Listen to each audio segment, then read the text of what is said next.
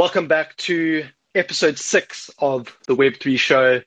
My name's Luca, the frontman of the show, and I'm back as always with my wannabe wizards of the of Web3. Uh, we've got Galactic Q, red pills in hand, ready to absolutely obliterate the politicians from Congress who uh, interviewed the the crypto CEOs last week, and of course your guy in TradFi from his newly set up boardroom in Norway, ready to go again. Boys, how are we feeling tonight?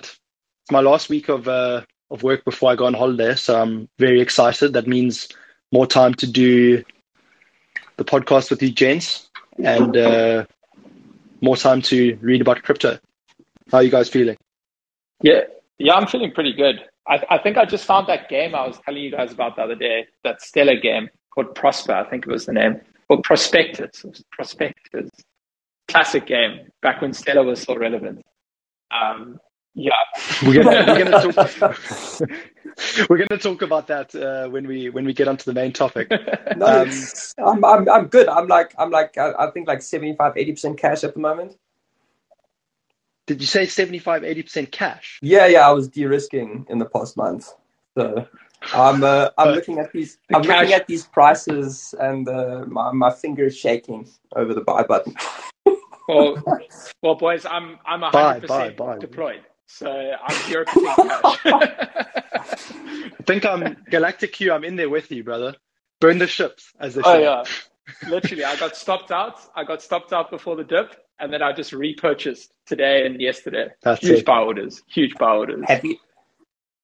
Well, since we're since we're already getting into market banter, let's uh, dive into our market watch for today. Q, do you want to take us away? Where are we with the market? What's happened in the past week? Um, still a bit of blood in the streets, I guess, but give us the details. Yeah, well, let me let me start with something that you know our guy in TradFi loves to use the moving averages. Um, so we're currently sitting and resting perfectly on that 200-day moving average for the Bitcoin price, um, kind of solidifying that strong level that we have here at around forty-seven thousand um, dollars. But I will be honest, we are currently in a limbo phase on the Bitcoin price action. Um, we're between support and resistance um, moving down closer as we speak to that support level of 47K. Basically, if we lose 47K, $42,000 is a likely target before the bigger bounce, putting in the macro higher low, and then we push to the upside. Otherwise, we are forming a perfect Bart Simpson here. For those that don't know what a Bart Simpson is, it's a perfect whale manipulation pattern. So very similarly, we could bounce on this 200 day moving average and push up to that 53K level. If we don't reclaim 53K, then 42K is the probable target once again. So key levels to look out for here are $47,000 for the Bitcoin price or $53,000 for the Bitcoin price. Um, but now, one interesting thing that I do want to bring up, despite Bitcoin resting on the 200 day moving average, is that dominance has spiked and has broken out of trend for Bitcoin since it bottomed at 40% and it's currently pumping up, trading around just under 42% dominance, um, which is poor sentiment for altcoins, but strong sentiment for market health. Um, people are filtering back into Bitcoin because the fear and greed is high.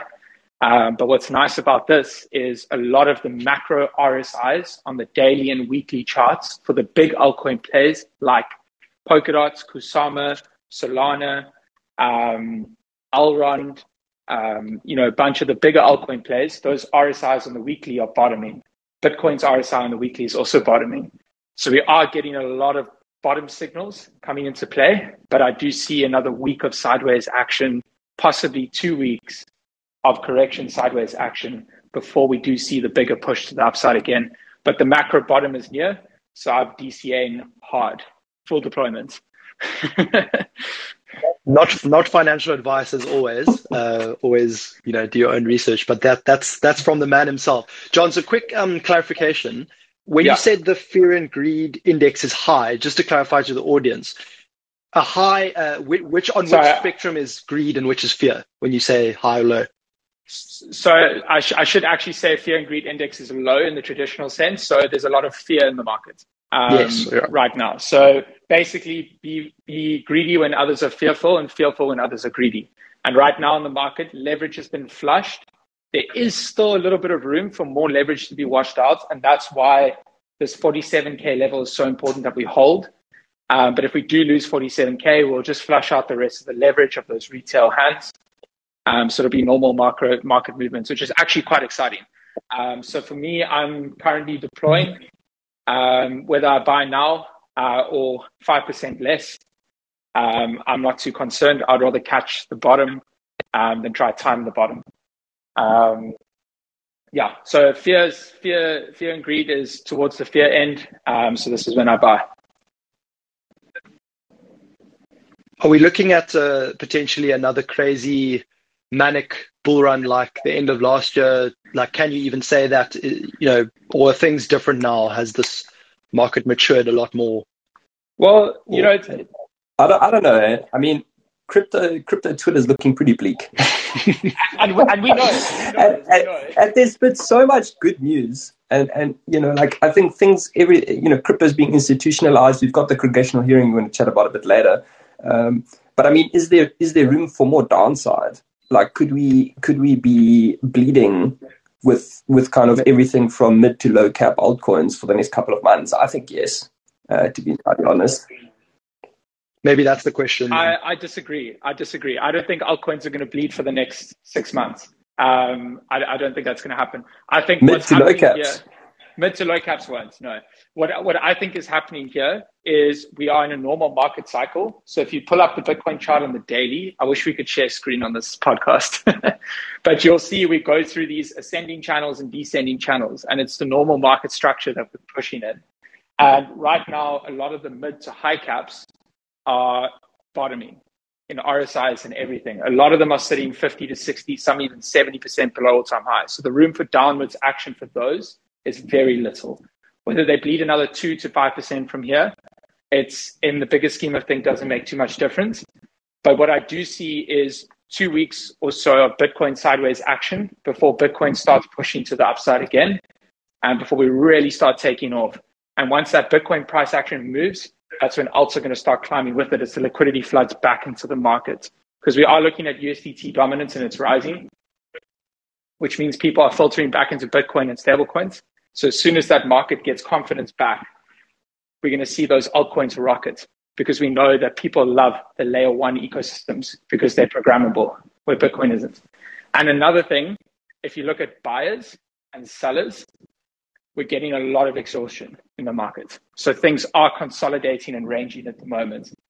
Um, and quite an interesting thing was brought up on a live stream I watched earlier today is that buyers are starting to get exhausted, which means that sellers are not going to be able to sell at the prices they want to sell at, which means that they slow down on selling. There was quite an interesting contradiction that was presented. Um, and basically, this exact phenomena happened towards the end of the earlier March correction when I decided to short the market at $30,000 and we pumped up to 65. So I will not be making that mistake again. well, congrats to you for sharing your L's, Johns. Love that. I, you, you only win once you learn from your L's. So you got to share that. Did we short that at the same time, Johnson? Yeah, you went short with me. Yeah. so that, that's why the disclaimer at the start of this episode, not, not financial advice. Not financial advice. also, uh, don't don't let your mates uh, pull you down when they're going down with when they're going down as well. But one thing, one thing I do agree with you, Steiner, is that I do think low caps are incredibly risky to play right now, and I'm staying clear of low cap currencies because those will bleed. I think Bitcoin next, such as John's uh, examples anything sub $100 million market cap. Unless you're in at IDO prices or pre-sale prices, you're running risk. Um, and that's largely. Or there's a product. Yeah, or, or there's right, a product or proper business model. But 99% of cryptocurrencies sub 100 mil market cap are kind of just a white paper, and that's it. So you got to be. Have you guys? So, sorry, John. John's. I, I have to. I get super excited about. This there's all these like weird and, and, and funny iterations of like decentralized finance which drop up. Have you heard of these uh, reflection tokens? No. basically, the No. concept is when you buy, you so say the price is hundred dollars. You buy, you only get eighty dollars of the token, and twenty dollars of your purchase price goes to the current holders, but in a different in a different currency. So Okay. it's basically. It's basically the entire value of the system is derived by new people buying into the project. It's bas- it's it's literally a Ponzi. It's like Sounds like a pyramid yeah, I'm literally drawing a pyramid in there Yeah, right now yeah, as you speak. Whenever you, whenever, that whenever, episode from The when- whenever someone strings a sentence like the value is derived from other people buying after you, it's like that is standard pyramid scheme chat, like standard Ponzi scheme stuff. Gotta I love, love it. it. I love it. John's quick question. John, John, do you- yeah. John's quick question though, just just What? before we round out the, the the market update, I wanted to ask you about an anomaly that we've been seeing. Correct me if I'm if I'm slightly wrong on this though. Terra Luna has been probably the only Yes. crypto that has just been, as you say, melting faces and just ripping, like going on a complete bull run. Just explain briefly in like 30 seconds to the audience, like what is going on there? Why do we see Terra as such a such a anomaly when the market is crashing and and consolidating at lower prices? Well, it's it's very simple. When UST is minted, Luna is burnt, and UST is What is UST? UST is the dollar pegged algorithmic stablecoin um, that's backed by arbitrages on the Terra Luna ecosystem. So Terra Luna is a decentralized protocol, basically built on the Cosmos SDK, and what they are is a collection of stablecoins. UST being the most popular, but they do have a bunch of other stablecoins as well. Um, and UST is their dollar pegged stablecoin. Well, not pegged one to one to the dollar, but it's backed by arbitrages um, to ma- maintain its peg. Um, and basically, as Luna, as UST is minted, Luna is burnt, and that's how it maintains its peg. Um, to simplify it completely, there's obviously a lot more mechanics around it. Um, and UST, I think, hit $8 billion market cap the other day, um, which is insane growth, about an 8x in the last like six months. Yes. Um, and, you know, obviously with Col 5 upgrade, which, you know, burnt all seigniorage as well, um, and the various upgrades that came with Col 5, we've seen crazy burn structures. I think Ozone has also gone live now, which created a billion dollar burn uh, for Luna. So all these various burn aspects are now just going crazy, and Luna supply is just getting eaten up. Um, and as we see, melting faces and defying gravity. Right. Maybe just one point to add on to that, just briefly before we jump on. I mean, I think you know, obviously, we we're in this decentralized space. Um, anonymity is common. Um, I think people rally around influential people in the space, um, and I think projects like Terra Luna, which have outspoken CEOs like Do Kwon, um, th- they just stand an advantage to their peers. Right? I mean, this guy is Should- determined to hit ten billion dollars in market cap for UST um, by the end of the month. That's just a whole different story to having some protocol that that governs itself. You know, you've, you've got a Exactly, leader driving and- it forwards. And when you have a leader that sues the SEC, Yeah. I mean, you're sitting pretty good. I just, I think that's the funniest story. The SEC comes and, and serves him at some conference out of United States borders. And he just kind of sued them back saying, I'm not a US citizen. How can you try come and sue me and, and claim these criminal things against me? So he kind of just slapped them right back in the face. And I don't know if you guys saw the interview that he had. Um, but he literally, I think it was with Fox News or one of those ridiculous news channels he just put the, the reporters in their place when they were talking about US supremacy and how the SEC should have control over the whole world. And he kind of just, yeah, I'm going to link it to you guys. We should chat about it next week's podcast. I think Do Kwon doing SEC Yeah, I was gonna say I, I, I to be a, I, I was going to say, I think we should uh, we should we should do a bit of a deeper dive into Terra one of these episodes. Super interesting platform protocol. Um, I know Luca, you're a big Anchor protocol uh, advocate, which is oh, correct me if I'm wrong. That's built on top in the Terra ecosystem, right?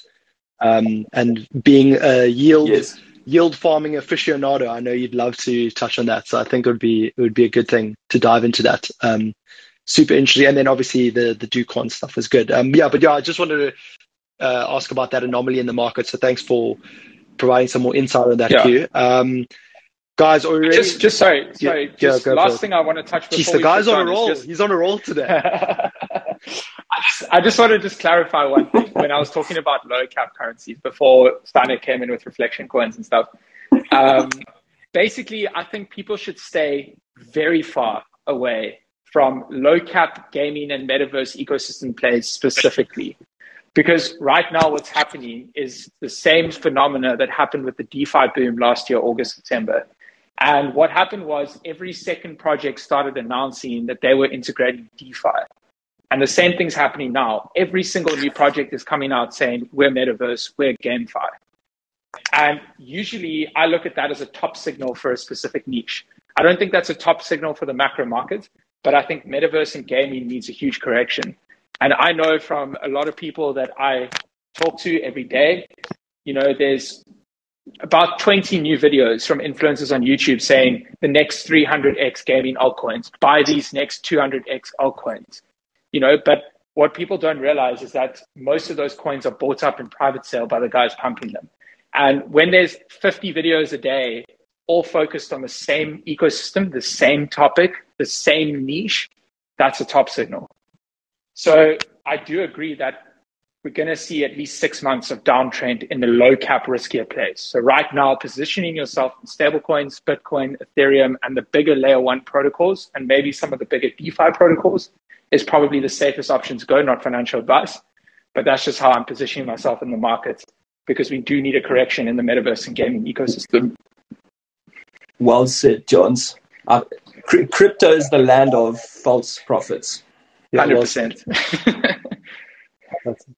And John's John's a quick clarification there. Just last last thing, when you say just that gaming and metaverse uh, vertical is completely overpriced, you including in that, you know, even the the blue chip projects in that vertical. So Axie Infinity, Guys, Sandbox. Do me a favor. It's all. Are you saying it, it's all? It's is does it all lumped into that that it's overvalued?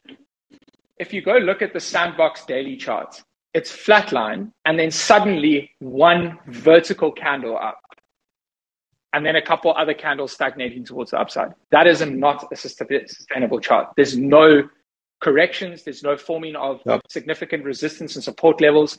There's, there's no technical structure to that chart, which means that when it comes down, there's nothing to stop the downturn until the previous high, which is low for a lot of those coins. So as amazing as Sandbox is, as incredible as Decentraland is, don't get me wrong, those projects are phenomenal and they're probably going to be the biggest players in the crypto space in five years' time. Everything comes down, nothing goes up forever. So people aping into these metaverse ecosystems now, unless they're trading with type stop losses and looking for short-term profits, you're going to get wrecked. And that's just my two cents. Right, yeah. that's it. Love that. Well, let's um let's segue into that. I mean, that was that was a probably our most fiery market update yet. So thanks for that, Q. Love, love it. Love it. Um, um, let's head into the um, the Congress hearings uh, last week. Uh, so the crypto CEOs for the first time. I mean, it was a it was a bit of an odd bunch, a uh, bit of a Brady bunch that that ended up going going to the Hill um, to see Congress. But nonetheless, for the first time in history, the crypto crypto CEOs of some of the biggest companies went to for a hearing at Congress um, in the US, and we ju- are just going to cover basically what went down, um, some key takeaways, lessons, and uh, just reflect on the whole the whole experience. Um, I mean, I was I was pleasantly surprised. I don't know about you guys. Obviously, you you go into something like this with a new you know, we're a new burgeoning industry that's going to literally disrupt and overthrow the entire legacy financial system being pitched or, you know, being put in front um, and essentially going into the lion's den of um, a bunch of boomers besides AOC and a couple of others, um, you know, boomer politicians who are entrenched in a in a very old mindset, especially when it comes to money and and uh, traditional banks. However, the conversations and some of the questions actually were quite well thought out, quite, you know, you know, educated questions. A lot of the politicians I was really pleasantly surprised by trying to ask thoughtful questions, uh, you know, really trying to understand blockchain, crypto, the crypto industry, trying to, and paying the CEOs uh, a good amount of respect as well, which was which was actually brilliant to see. So basically, we had uh, Brian Brooks, CEO of Bitfury, Jeremy Allaire, CEO of Circle, who um, which creates uh, and uh, obviously distributes USDC coin, um, USD coin. Uh, Alesia Haas, CFO of Coinbase. Um, interesting that Brian Armstrong wasn't in attendance. We'll probably chat about that. Denelle Dixon, the CEO of the Stellar Development Foundation. Sam Bankman Fried, CEO of F- FTX. And Chad Cascarilla, CEO of Paxos. Uh, so we had those guys go on. Like I said, pleasantly surprised. But my first thing to show from that, and and you know we'll we'll we'll chat about uh, this guy is to basically showcase. Uh, you know, there's always one. There's always one guy who's completely uninformed. Well, you know, there's always one person who's completely uninformed, is ignorant, and is just completely dismissive of what these people and the industry is doing. Basically, I'm going to show and tell you the industry of the day, uh, the idiot of the day, uh, from the Congress hearings. I'm going to play a clip now. Um, hopefully, you guys can hear this. Uh, let me know if you can. But uh, yeah, listen to the clip and uh, we'll chat about it afterwards.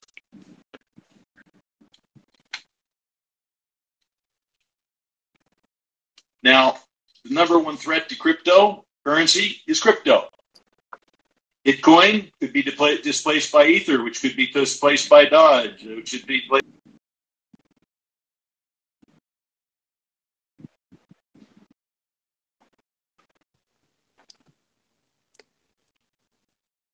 Luke, That's exactly my exactly uh, my reaction. I don't know if you guys could hear that. Could you hear that clearly? Luca, you cut cut off the you, volume when you muted yourself. Oh no, are you joking? where did it cut, wait, wait, wait. Where did it cut off? Where did it cut off? After you said ham, hamster coin. Oh god. but I think just, I, just play it again, Luca. I'm gonna play it again. I, am gonna play it again. Apologies to the to the audience about this, but uh, it's got to be done. I'll play it from the middle. Bitcoin could be displaced by Ether, which could be displaced by Doge, which could be displaced by Hamster Coin. And then there's Cobra Coin. What could Mongoose Coin do to Crypto Coin? What? I guys, I can't, I can't do it. So, so this guy, this special person, this boomer, his name is Brad Sherman, right? He's a politician from California and he was idiot of the day. I mean, just to start start this all off with a meme. This what what's that award? What's that award that gets given to the to the biggest fail? Is it the Darwin Award or something like that? The the, um, the biggest the biggest chimp. Oh. Yeah, there's a, there's an award that gets given to the biggest idiot of the year each year. Someone who does something so incredibly I stupid. Know. I think it's the Darwin Awards. I think this guy deserves one of those. Bro, he does. He deserves it. Honestly, in in the guy's defense, I mean, it must be crazy. Think think about it. Like, I'm not sure how old he is, sixty plus. Uh, you know, you, you're looking from the outside into this into this crypto ecosystem, like we touched on at the start, at these reflection tokens now, these Ponzi's everywhere, uh, and and I think there, there must be like 20 iterations of Shiba Inu and and, and Doge. I think.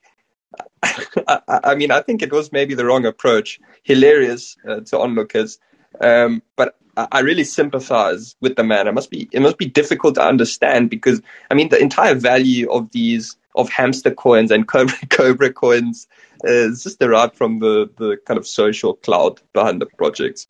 Um, so if you're not in the trenches, I mean, I, you're not in the Discord, well, well, like, Luca, it must I just think, look crazy. I think I feel more sorry about what goes on in his head. Imagine battling with that every day. That must be quite something. But no, but I, yeah, I mean, uh, look, look, I, I think Luca, like, yes, it's, it's. I understand where you're coming from without context, right? I'm, I'm actually tempted to play another, just, just like ten seconds of another clip of this guy, right? Just to give you context of like how he approached the hearing, and then also I'll tell you afterwards.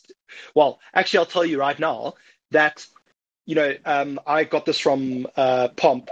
Uh, he, he covered it. He did a video. Um, you know, covering that clip. And basically, he had dug into this guy a bunch of a couple of years ago because he's actually been a hothead about crypto in the past. This isn't the first time he's actually gone on record and said said stuff about crypto. Um, you know, obviously, you know, being being against it and and uh, an advocate for the legacy financial system. It turns out, Pomp found out that some guess who his biggest donors are that you know support his campaigns. The payment processors and uh, other legacy financial firms. So this guy is literally being funded by the competition. So it's uh you know it it makes sense that he would come on and try and deride the industry and you know call fraud and just you know sort try and run it into the ground. And you just hear in this other clip, uh, maybe I won't play it um, now, but I mean you can just hear he's got this snarky way of speaking, like sort of talking down to the to these people and just not paying respect. And you understand why, right? Like, it's just a shame that we have people like this just being completely ignorant, and obviously their interests are conflicted. Fair, fair enough. I mean, you can't, uh, you know, at the same time, one one could kind of sympathize if, if objectively that's what he's seeing, but if if it's kind of there, there's a motive behind it, you know, again, it's unfair reducing the work of these CEOs down to the level of hamster coin. Those are, yeah, I mean, I mean, come on. Yeah, I mean, it's this, billions. This is, this is why billions of dollars of, why, of market value created. Uh, you know, it's innovation. Trillions. trillions. Yeah. It's trillions of dollars. Trillion. I mean, this this is why I've got zero respect for politicians. I'm sorry. There's always a hidden agenda. Um, and when it comes to politicians and their feedback, I could not give a shit. Sorry, to put it bluntly. Yeah, look, and it's just these guys, these and these guys, like you know, unfortunately, these guys are going to be on the wrong side of history. And I will say, like Jonty, I know, yes, they give he gives politicians a bad name because there were guys, there were people here, and I must then shout out to uh, there was one Congressman John McHenry who was really, really educated. Like you remember, he opened, um, he had that opening speech after the chairwoman, and he was chatting to them about Web three, and he you can see he understands blockchain on on a good level. Like he understands the value that it can potentially bring, and he's framing it in terms of his job, and that I appreciate that. I mean, there were, you know, there was also another uh, Richie Torres, um, the that that yes. uh, the guy from Richie the South, Torres, South Bronx. Yeah, he was South brilliant. Bronx. He was brilliant. He was absolutely brilliant. How you how you try to understand how remittances could really benefit the people that he supports. Um, and I, I, I thought it was interesting Yeah. how um, Charles uh, Cascuriali, I, I can't pronounce his name properly, how he explained that whole process, and and and Richie Torres was so so open to it. And I thought that that's the kind of benefit that we're looking for, because so many people, especially when it comes to remittances, are priced out of the current financial institutions because of fees. Where cryptocurrency, as was explained by Charles, you just Yeah. download a wallet and you send it to wherever you need it to be in the world. And this is largely, you know, it's it's just epic. Maybe just one point on that. Yeah, and and then and then the sorry, the legacy financial uh, system as well. They they don't have access Exactly. to Yeah. it, which is also being um, yeah. Sorry, Yeah. Luca. Yeah, maybe just one point on that. I think uh, g- good segue. Like, you, you know, where do rem- remittance costs come from? They come from sanctioned uh, channels uh, through which capital can flow. Right. Like at the end of the day, like uh, all all economies have have capital controls, and I thought it was so interesting. One of the points made, I think it was uh, Brooks, um, you know, that having having kind of prolific use of dollar backed stable coins uh, would be a good check on the Fed because you've effectively got no switching costs. So if if regulators are not able to kind of keep a cool head, right, and this this printer runs hot year over year, and you you've got no switching costs to jump over to another currency. Exactly. The other, the, just on that, you know, when when when the, the Fed is just continuously printing, something else that I really like by Mr. Brooks is what he spoke about was the secular reduction of the dollar holdings. Yes, Um, yes, and good. how you know the, the the dollar has basically its share of various central banks, like the Chinese bank and all of that, has shrunk from like eighty plus percent to sixty plus percent. Was what he what he was saying. I'm just paraphrasing quick. Um, and you know, basically, what was so interesting about that is it so clearly highlights the need that current global currency can't be based on post World War II legacy traditional systems, it needs to be more than that. It needs to have a utility feature. And that's where it was so interesting. The argument for stablecoins came up is that they allow this utility feature above and beyond other traditional currencies. Um, so I just I found that incredibly interesting, and it was nice to see some of the congressmen as well accept that point of view. Yeah, for sure. And then obviously also tying into that, the you know, the the the sort of um, you know, the CEO is obviously putting it out there that, and obviously a lot of the the the politicians as well, putting it out there that we still do live in a you know a dollar denominated world. People want people want dollars. I think Chad Cascarilla said it as well. Um, another point he made was that you know people want dollars. They want dollars in their bank account. People in Argentina want dollars.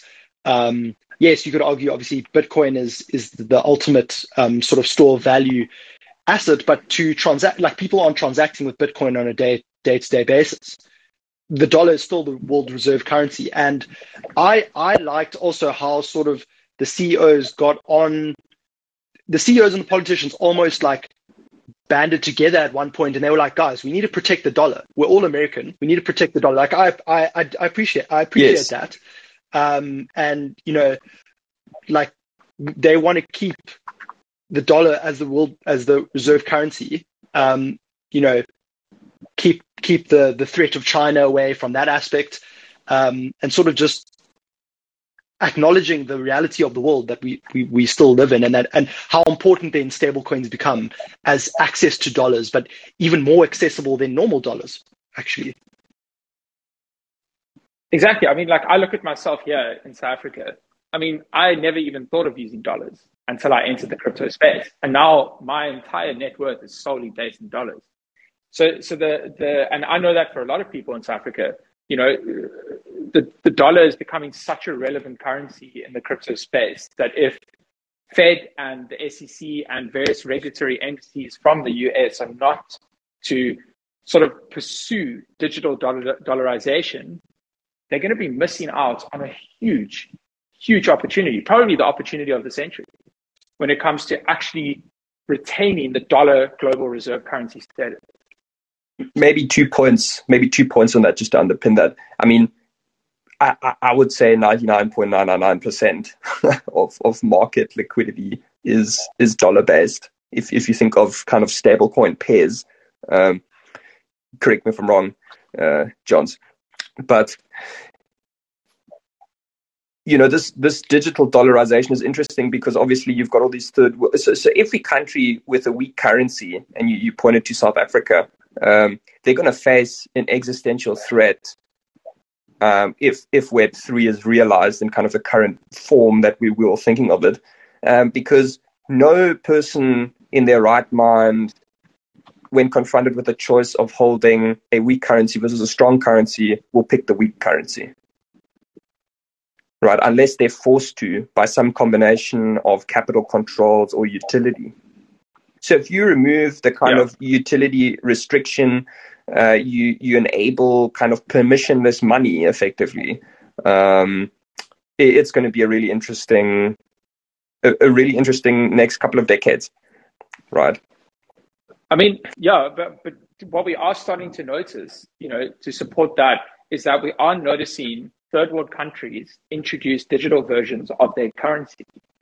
You know, there's there's currently talks of a stablecoin rand you know, from here in South Africa. But it's it's it's you know it's it's just it's just talks. But if third world countries start basing their currencies in digital versions above and beyond what the dollar is willing to offer, and the dollar decides to go the opposite side, opposite way when it comes to regulation, you know, it's it's a matter of time before that 60 plus percent of market share becomes 50 plus, 40 plus, 30 plus, 20 plus.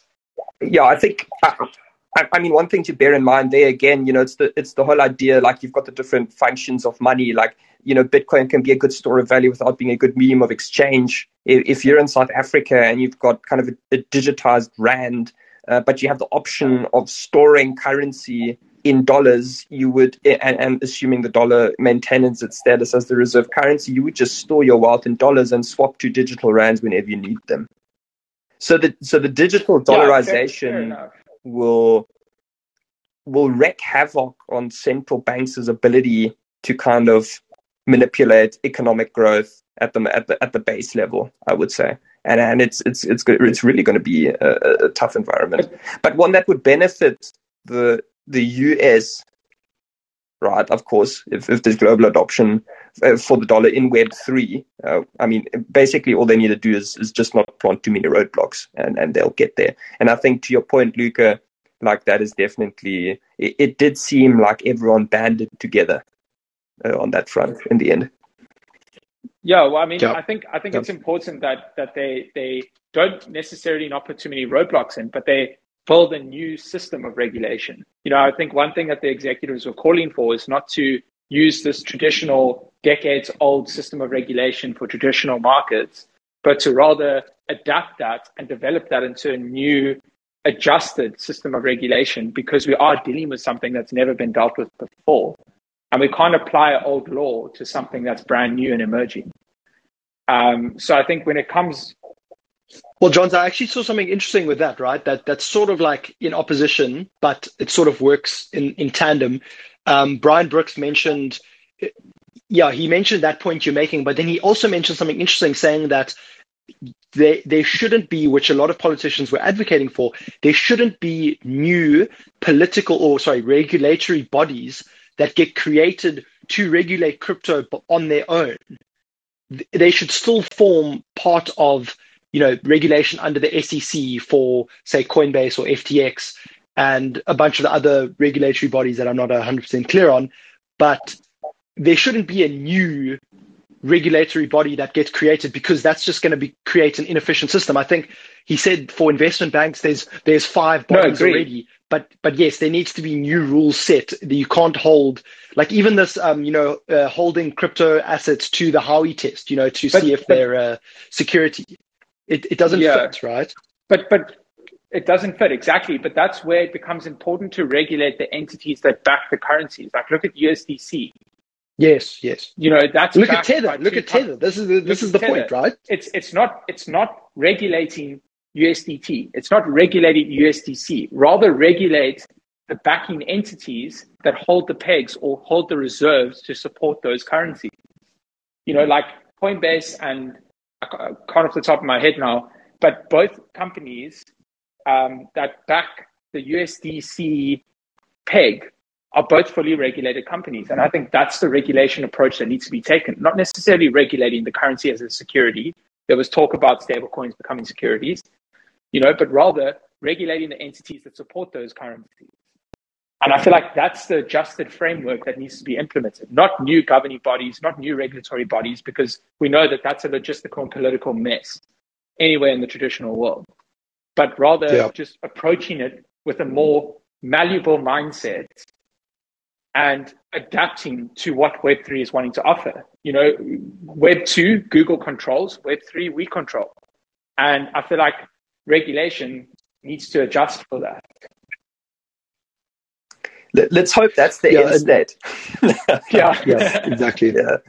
Yeah. Guys, just briefly, what do we make of uh, Tether not being in attendance? Obviously, probably the most controversial uh, non-attendance, and Brian Armstrong not attending. I I'll say off the bat that I was quite surprised and maybe a bit disappointed that Brian Armstrong didn't come, given how loud he's been about meeting with regulators and how active he has been, you know, traveling to Washington to meet with the regulators. Yeah, I mean, I, I think it's it's interesting. Um, maybe there's a there's a IRL reason that we don't know about, but maybe he was busy. You know, I think calendar calendar. Maybe he was busy. Yeah, maybe he had a Calendly booking with with some partnership or something. Who knows? But one one thing I do just want to build on the points I was saying previously. You know, is I've just blanked. Let's continue. so I'll come back. Tether, what do we think of Tether not attending? Probably the most uh, controversial Look, non-attendance. I, I, mean, in their defense, right? Like if I were Tether, like I, I, I, I, would not pitch. I mean, you're basically signing up for going into the lion's den. Basically, you, yeah, den. You're, you're going, you're walking straight into the line of fire, and uh, not even God can help you. Um, so, so to be honest, uh, I would have actually been surprised if they were there. Well played. I mean, I think I think if Tether if Tether attended, that would have become the meme of the week. I think Twitter would have blown up with them just for sure. And that one, um, that one, uh, that one Congresswoman uh, Velázquez, she made uh, Chad Cascarilla and Jeremy Allaire, who obviously there's Pax Dollar and uh, USDC. She made them. She made them like literally vow under oath in in the Congress, uh, like at the Congress, saying, "Are all your you know stablecoin reserves backed by fully you know cash and cash equivalents and you know short term Treasury bills?" I mean, like you know, if Tether was there, what what were they going to do? Say yes? No, you can't. You can't say you can't lie. they would have just had to say it's backed by a basket of no one knows what. yeah, backed by a basket of uh, Facebook and Mark Zuckerberg. Of Meta shares. oh God. No, yeah, guys, it, uh, was, it was interesting, but I think I think the one thing that stood out for me the most was the conversation around energy consumption with the Bitcoin transactions, and there was that incredibly good yes. statement made. Another meme. Another yeah, meme, of, the, the week. Meme of the week goes to this young lady. I cannot remember her name, and I do apologize for that. But she made the comment that one Bitcoin transaction uses more electricity than a US household uses in one month. Which, I mean, come on. That's a lot. But, you know, to, to the savior, um, Mrs. Dixon pops in with her Stella, Luna, uh, her Stellar Lumens comment um, saying that Stellar, which is introducing the narrative of these layer one protocols, um, and ju- just as a plug in there, this is what I kind of realized a lot about the Congress is that they look at crypto as Bitcoin and everything is Bitcoin. You know, they know of these other various currencies, but they look at it all as the exact same thing as Bitcoin. And what they don't realize is that the whole crypto market's not just based on proof of work. You know, there's tons of consensus mechanisms out there that resolve the efficiency uh, for electricity, for scalability, for fees, for everything. Um, but the, the backwards way that's still being thought about is that when someone says crypto, it's Bitcoin, you know, but they don't realize the development in the programming Guys, networks. Do, do you do you not think like maybe a better comparison for Bitcoin's energy consumption, if we think of it as digital gold, would be energy consumption per dollar of market cap? Just expand on that, Luca. Could be. Well, I'm just thinking, like, you know, obviously, at Bitcoin itself doesn't need to be a medium of exchange. It's generally treated on crypto Twitter as as kind of a long term hold store of value, right? So, you know, it won't have the number of transactions as a medium of exchange blockchain would, right? So, sure, maybe the Bitcoin network overall consumes a lot of energy, but looking at it on a per transaction basis, it's like comparing apples with oranges, right? Doesn't it doesn't make, sense. sense. Like, yeah. a, a, what would make more sense would be per dollar of market yeah. cap with gold, for example. And I mean, I, I don't know if, if, if there's a study floating yes. around, but I, I just think, you know, let's just assume the number is right, which which I have my doubts. Um, I, I would still say it's it's just the wrong metric, to be honest. It's, it's like would it's you like, com- would you compare that to gold's metric? Would you co- you would compare that to gold's you know ratio to market cap as well? Is that what you're saying? Yeah, basically. I mean, if if it's I mean Michael Saylor, right, is is very outspoken that gold is going to be replaced by Bitcoin. You know, and and other stores of value as well, right? Because it's just more convenient.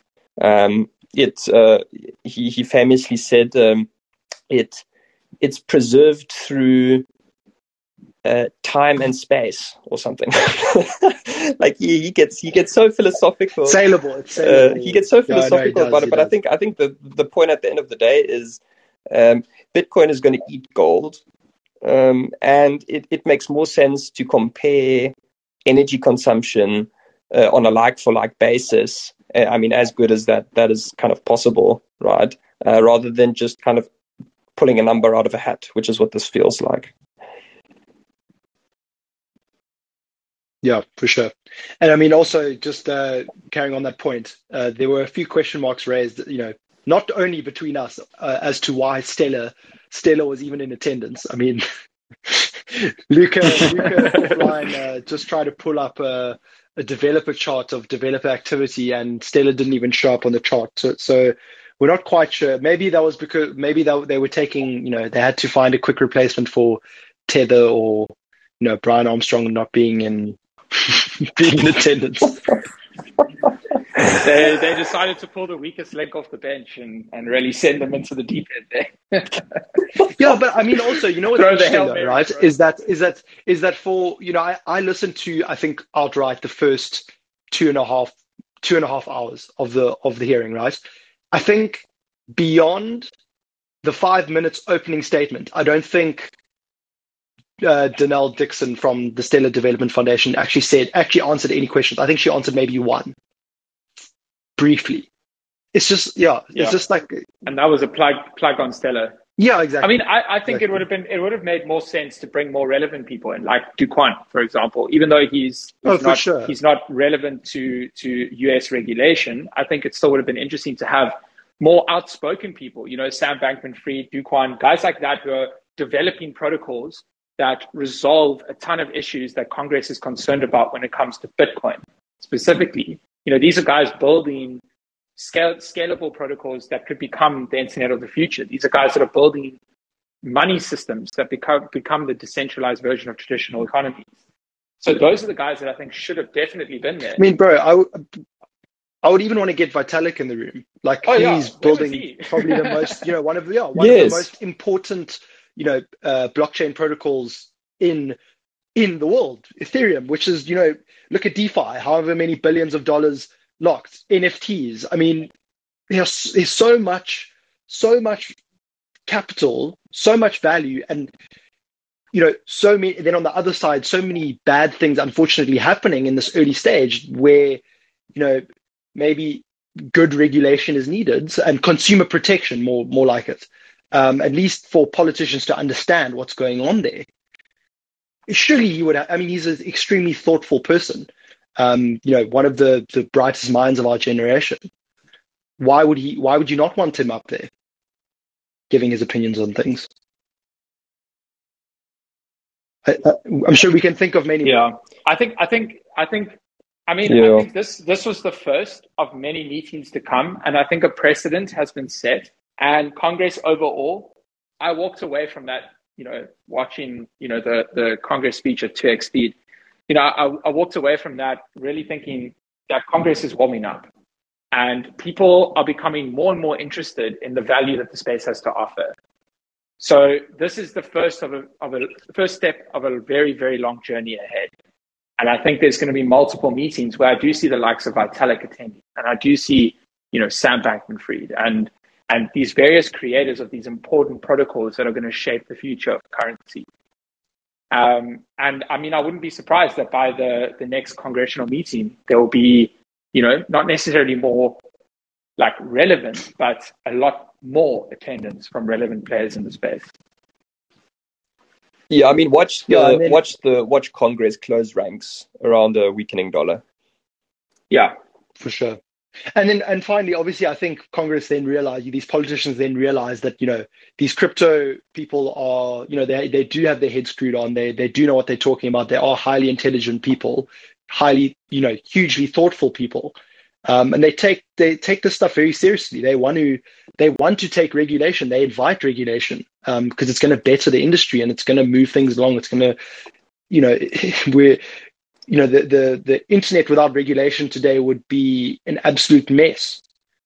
And, and so I, they know, because they're at the cutting edge, they know that this is required. So yeah, like you said, first of many, I'm going to give my, uh, you know, my uh, sort of surprise of the afternoon to Brian Brooks. I think he really stole the show. Um, also, Jeremy Allaire was brilliant. Uh, just like really thoughtful, concise, valuable answers to every single question, and, and really like held up held up the ship. Um, yeah, guys. I mean, we we've used up a lot of time on. Well, obviously, we had a great market update. Um, I don't know if you guys saw briefly. Um, did you guys see what happened with Ubisoft and uh, Quartz, their new um, NFT project they basically launched? I did have a quick peek at that, but um, one thing that I struggled with was my VPN wasn't working. So South Africa regulation wouldn't let me open up the link for some reason. Um, so oh yeah, well, same in the UK. Same in the UK. I didn't actually end up yeah, going, but so, I, I was more reading the comments on Twitter. Like I don't know if you guys saw the backlash. We sort of have another Discord. Um, you know, just as a quick point before we before we close out the show for tonight. Um, I think it's another Discord uh, debacle on our hands. Like guys, Ubisoft they got absolutely slammed in on YouTube on their YouTube announcement and on Twitter because they announced this program, Luca, and um, Oh, what? the, you know this this new um, protocol for or uh, project that allows them to you know is basically a marketplace for in-game NFTs um, that can be bought and sold and, and traded by the players within the Ubisoft ecosystem between their different games. And obviously, they launched it, I think, starting on their uh, Tom Clancy uh, Splinter Cell game, which is like their flagship game. I think, yeah, I think it's Splinter Cell. But bro, they got they got torn apart, completely got torn apart. And I think it's the same sort of case where a lot of these hardcore gamers are just reacting badly to anything NFTs and crypto coming into their their you know their beloved games.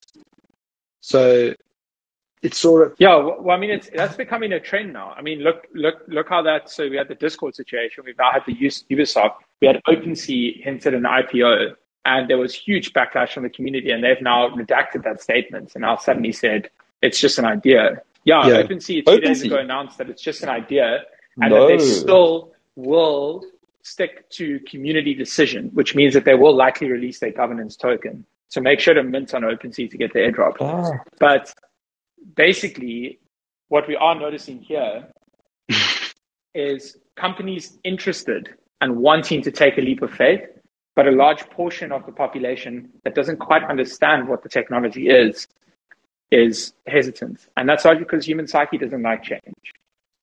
You know, Yeah, and this is the thing. I think there's cognitive dissonance because I think a lot of the if you haven't, you know, taken the the Galactic Q red pill yet and gone down the rabbit hole for into crypto and Web three, you'll probably what you will see mostly is yes, Silk Road. Uh, you know, in the early days of crypto, crypto is mostly used for illegal transactions, which is completely untrue. One of the literally the biggest myths in in the crypto industry. Um, and you know a lot of the NFT projects and, and stuff are scams. So you know basically they think now their their beloved game developers and their favorite games are trying to scam them into some NFT project. And but but yeah, I think I think we have to. Th- there's going to be maybe a battle of the minds and different camps where people are just going to have to discover the the you know they're going to have to discover the value unlock for themselves. I read an article of a guy who also was a hardcore gamer, completely dismissed NFTs uh, earlier this year, uh, but his his mate turned him on to NFT top, um, NFT NBA Top Shop, Top Shot, and after spending a day on it, being decently intelligent and you know understanding the utility and just getting it within games, he was completely sold, and he and his his attitude towards it completely flipped. And he published, you know, he's been publishing articles on it ever since um, about play to earn games and, and the value it can bring. I think people will realize at some point that the value accrues to the user, not to the game developer anymore. And that's what we need to wait for, and, and just you know keep putting out content like this. You know, for people, people like us putting content out like this, and and I think more game developers showcasing this this uh, this revolution in the best possible way is going to make the change over the next few years. well said, Luca. I think, well said. guys, I think we're we're dumping as we speak. Dumping what? Dumping what? Really? Oh yeah, stock Bitcoin price? touched forty-five thousand in the last hour. Oh, I thought you. I thought you meant our. Boys, we lost I, I thought you meant our pod uh, stock stock price was dumping. Got a bit No. scared.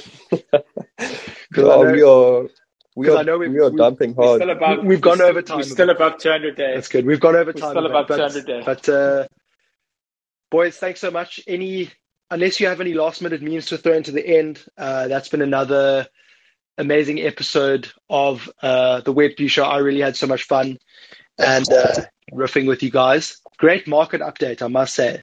Highlight highlight of the podcast so far. Uh, this market market update today, um, and guys, I'll we'll catch you next week for episode seven.